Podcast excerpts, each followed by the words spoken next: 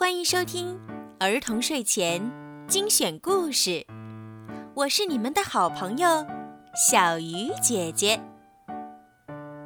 今天，小鱼姐姐要为你们讲什么好听的故事呢？一起来收听吧。米小圈上学记之我不说话。三月十九号，星期四。我决定不再和老妈说话了，因为她的心肠太硬了。耗子多可怜呀，可是她却不愿意收留耗子。我只好使出了沉默这一招。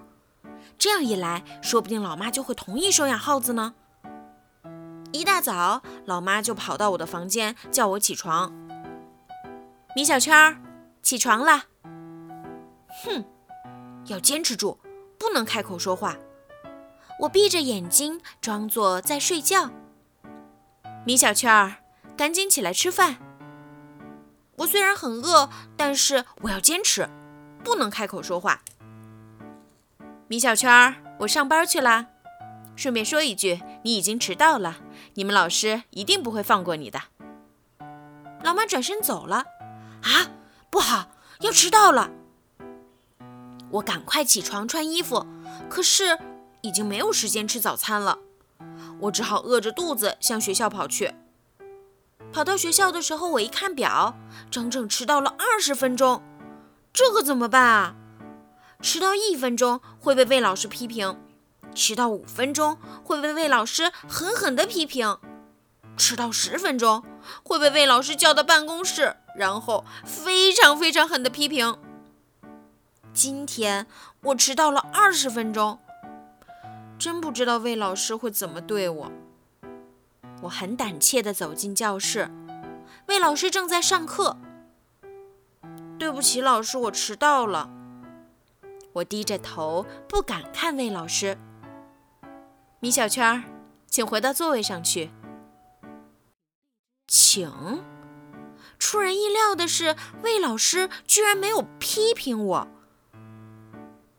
老师，难道你不想批评我吗？我迟到了。魏老师把书放下。你这孩子很想被批评吗？你妈妈早上已经帮你请过假了。午餐的时间到了，可是我兜里一分钱都没有。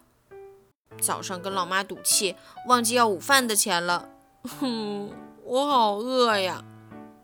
我的肚子咕咕地叫了起来。这时，魏老师拿着一盒饭菜走了过来。